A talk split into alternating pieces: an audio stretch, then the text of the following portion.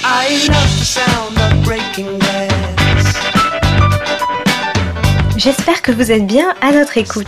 Notre lunchtime en anglais continue avec la chronique Breaking Glass de Dennis Broe.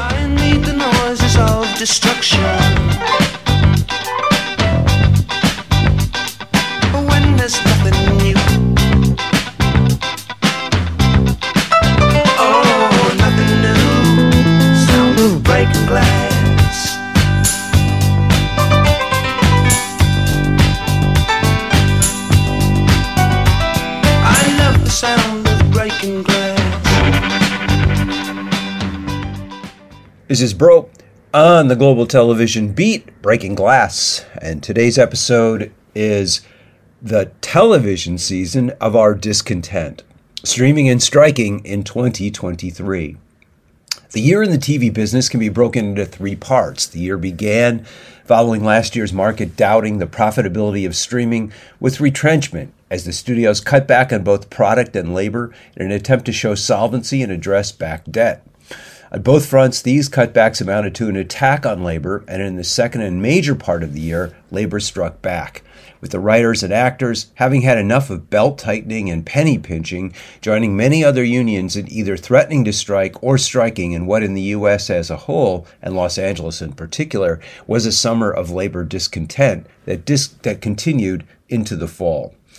Through their actions, the workers changed how the story was written, moving it from being a tale of woe about the fate of the studios to one where the studios were culpable for their bloated salaries and failure to reward those actually creating the profit, and one where workers were entitled to part of a still enormously bountiful industry. The third part of the year, the current phase, sees the writers, actors, and directors winning major concessions not only in salary and benefits, but also on controls and limits on the use of artificial intelligence, an area unions in many sectors are concerned about, and in having at least proposed the profits and bonuses be tied, as Wall Street is also claiming, to streaming results, with the producers for the first time required to at least give a glimmer of the massive audience data and actual viewer data they so jealously guard. However, as they return to work, the retrenchment continues in this now more open class struggle, as the major studios attempt to limit the gains by continuing cutbacks and in some cases potentially folding or selling off assets. Recently, for the first time, a reporter on mainstream media used the term forever wars in querying an administration official about the genocide in Gaza, a sign that the U.S. imperial notion of one just war after another is breaking down. What is becoming apparent in this snapshot of a portion of the entertainment industry is that one of the most enduring of the forever wars is the one waged by U.S. capital against its workers, and that forever war is now being questioned on the domestic front as well. A fool's errand. The year in the television studio and streaming industry began with a fallout from the previous year's Wall Street attack. Continuing. In March of 2022, the subscriptions of Netflix, the leader in the field, fell, and investors then stopped bankrolling the industry based on the tech bubble model of perpetual growth, in the streaming case measured in subscriptions as the indicator of profitability. Instead, stock prices fell as investors demanded immediate results, looking askance at both the lack of profits and the amount of debt on the books for the major streamers, with Disney, for example, Netflix's strongest competitor, losing $1.1 billion in the first quarter, and Warner Brothers Discovery, now $44.80 billion in debt. The response of the major companies was to cut back on jobs and production, with Disney vowing to get rid of 7,000 jobs, and Disney, Netflix, and what was then HBO Max, all not only cutting back on programming, but also canceling movies and series that were already shot in order to save money on post-production and marketing, as well as paying creators residuals while claiming massive tax write-offs. The strategy was essentially making money by not making product, the opposite from the content arms race that had seen the growth of peak TV, where in 2022, 559 series were produced. The most egregious offender in this category was WBD's David Zaslav, who had been tagged to lead the company because of his array of cheap reality TV series on the Discovery Channel, and who brought along with him the Discovery Chief Financial Officer, known for his cost-cutting, to supervise the bloodletting, as the order of the day became, turn the cameras off. This went on throughout the industry, as so far this year 119 shows have been canceled or not renewed, among them some of the most expensive, Disney's Willow, Netflix's 1899, and some of the best and most socially responsible series, such as ABC's Alaska Daily, Netflix's The Chair, Hulu's Reboot, and HBO's Black Lady Sketch Show. Taking the cake, though, is WBD's refusal to release Batgirl, a superhero film with a major role for an African-American actress, and the fourth and final season of Academy Award winner Bong Joon-ho's class-conscious environmental apocalypse series Snowpiercer, after both had already been shot. The series is still looking for a broadcast or streaming home. In the midst of this slaughter, Zaslav was called the most hated man in Hollywood, and the creative workers in the industry did not fail to note that he rewarded himself for this penny-pinching by taking a hefty salary raise, and that the almost $500 million he earned over 5 years with the company made him one of the highest-paid executives in America, earning far more than the heads of much larger companies. During the resulting strike, it was noted by struggling writers on the picket lines that his 2021 salary was about the same level as 10,000 writers. The cost-cutting is partly the result of the Wall Street pressure, along with the continual decline of cable subscribers, as cord cutters became a popular phrase this year, which in turn has led to declining revenue for both cable and network advertisers, who also noted the decline in network audiences due as well to streaming and the competition from social media and gaming.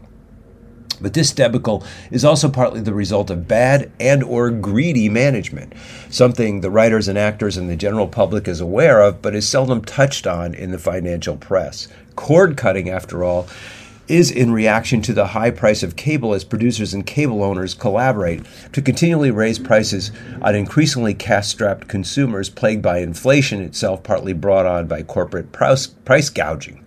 Equally, the strategy of cost-cutting to show profit instead of amping up production to attract new audiences is a penny-wise, pound-foolish, short-term strategy that in the long run will cost the companies as they tailor their planning not to audiences, but to their Wall Street stock price.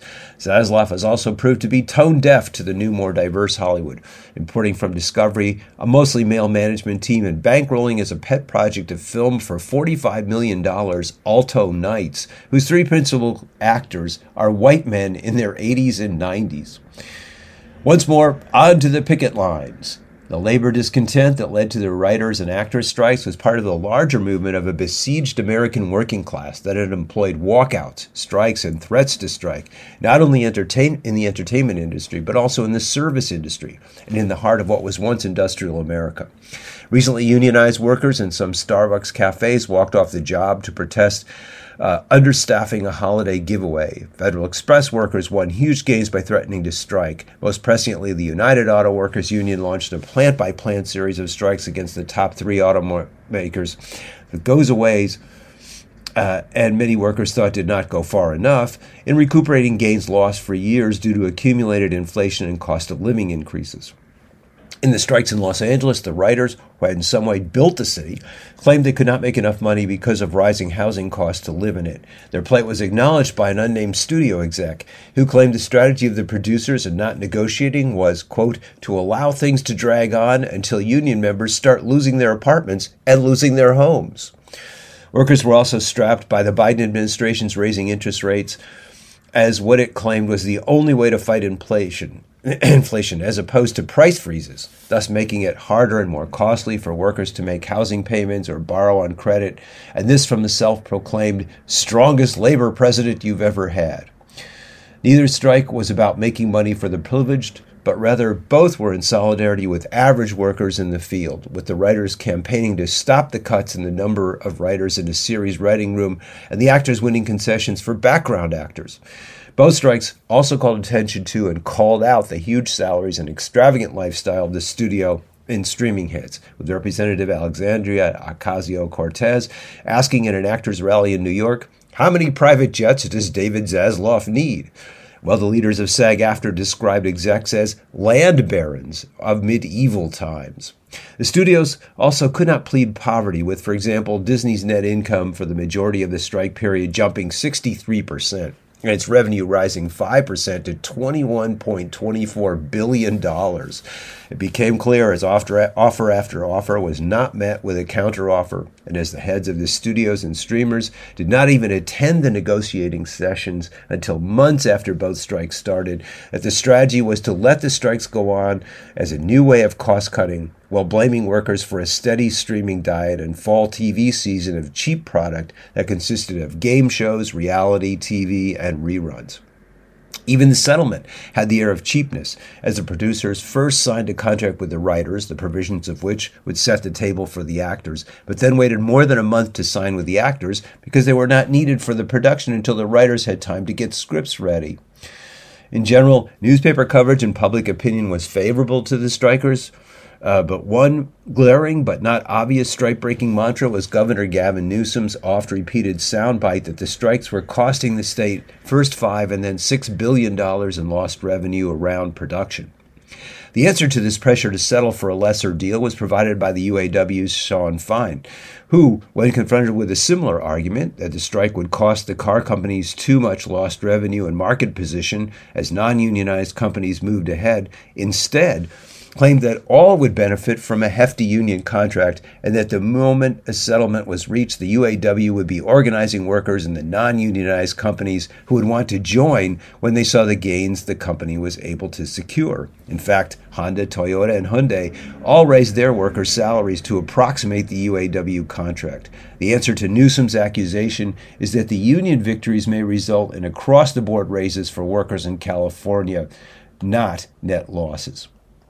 Already in the entertainment industry, next spring we'll see not only the Teamsters, but also below-the-line production personnel, gaffers, camera operators, makeup and set designers, each piggybacking off the writers and actors' gains negotiating a new contract. Meanwhile, urged on by their fellow workers on the picket lines, production workers at Walt Disney Animation and visual effects workers at Marvel voted to unionize, and during the strike, independent producers who are under pressures similar to writers and actors began a conversation about unionizing. A hit, my kingdom for a hit.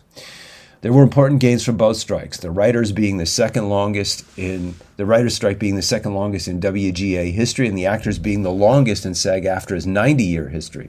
The Writers Guild claimed it had won concessions amounting to $233 million annually, which included a 12.5% increase in wages over the first year, as well as gains in length of employment, putting restrictions on mini rooms of writers in pre-development who were then let go, in being paid promptly, in health care for both members of a writing team, and increased residuals for whenever a show is replayed, as well as a share of foreign residuals. It was clear that the writers and actors strikes went beyond the point where the studios could simply cost cut and actually threatened the business. The producers' negotiating stance turned from, as one observer commented, macho tough guy stuff, to the point where even the New York Times, which generally remained neutral regarding the strike, conceded that the moguls capitulated on just about every front. The actors then won a 7% year raise, better healthcare funding, compensation on streaming shows and films, and a mandatory minimum number of background actors hired under union compensation. Their chief negotiator, Duncan Crabtree-Ireland, talked about the contract and the strike as a very clear signal to other unions. Because the actors proposed the terms of the negotiation instead of the Producers Association, the AMPTP, proposing and the actors modifying, then accepting the proposal.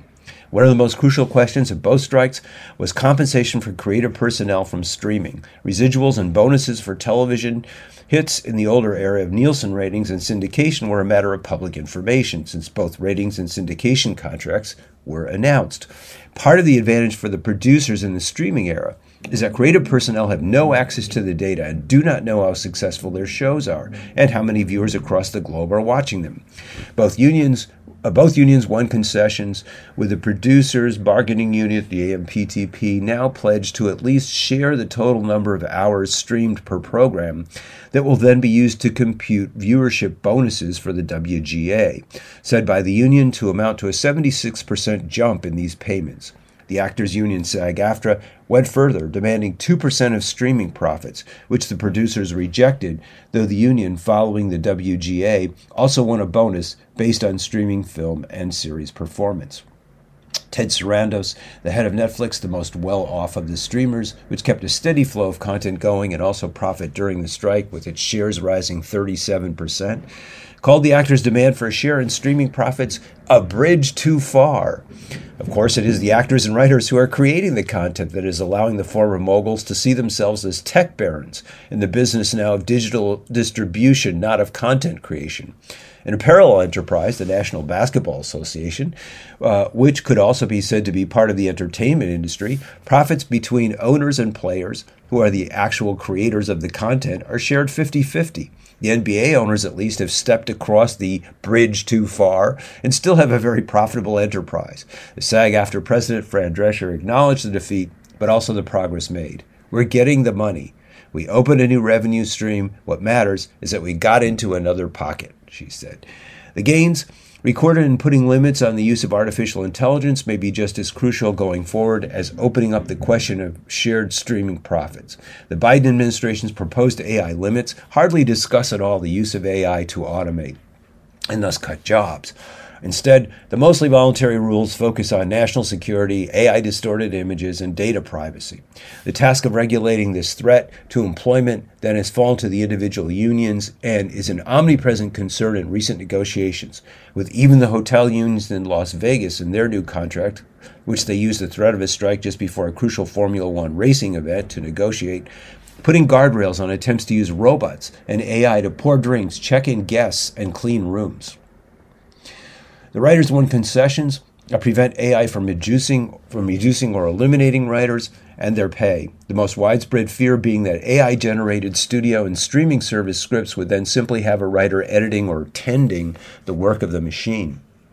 They also won the right to refuse to have their work used to train AI services that could in the future be used to limit their employment. The studios, on the other hand, hung on to the right to use their past scripts to continue to train AI, indicating that they plan to employ the service in the future to try to circumvent writers.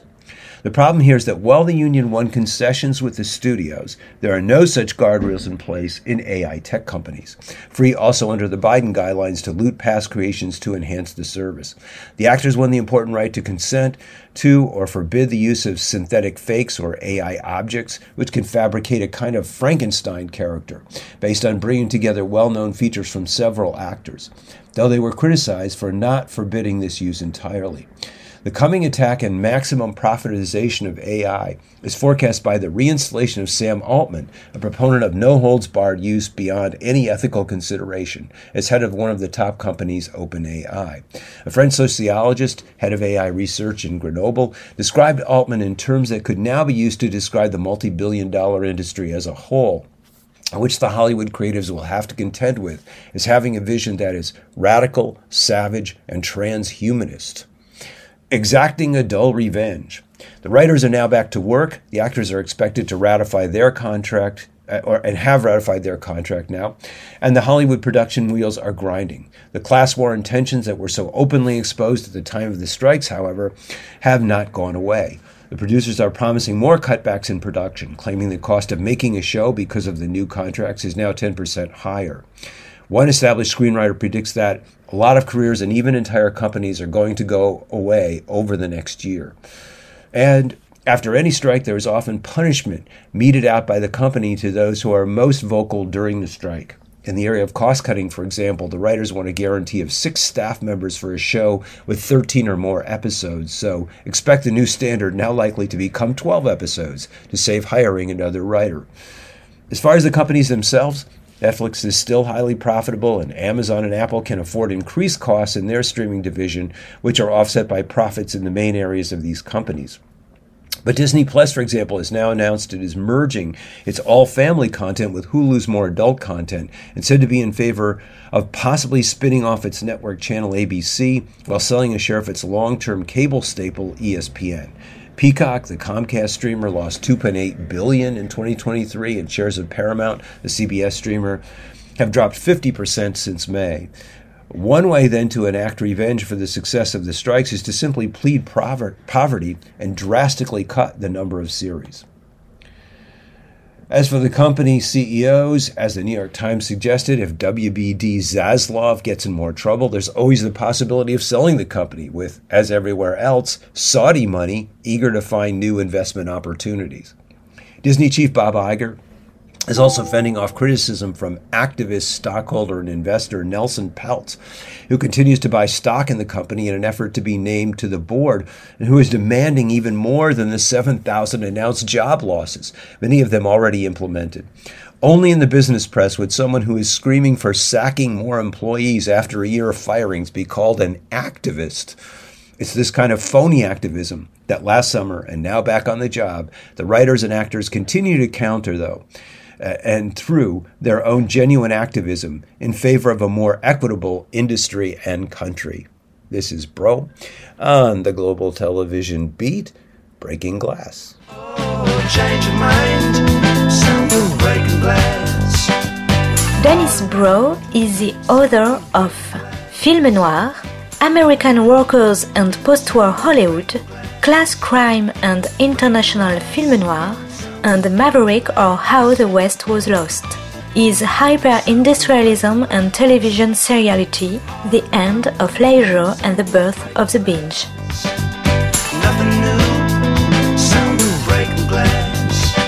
C'était Breaking Glass de Dennis Broe sur Art District. Très bonne suite de nos programmes jazzistiques et artistiques à notre écoute.